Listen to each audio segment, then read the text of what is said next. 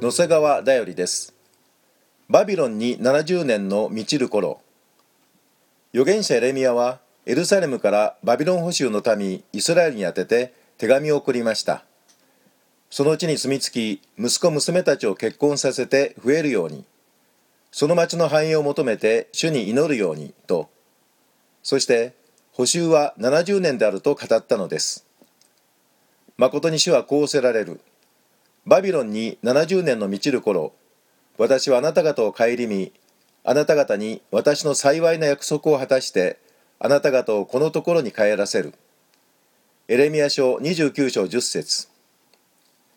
日本のバビロン捕囚も2015年で終わります。偶像礼拝を悔い改め新たな日本を再建する時です。今アメリカの街の繁栄を祈ることは私たちの繁栄となるのです。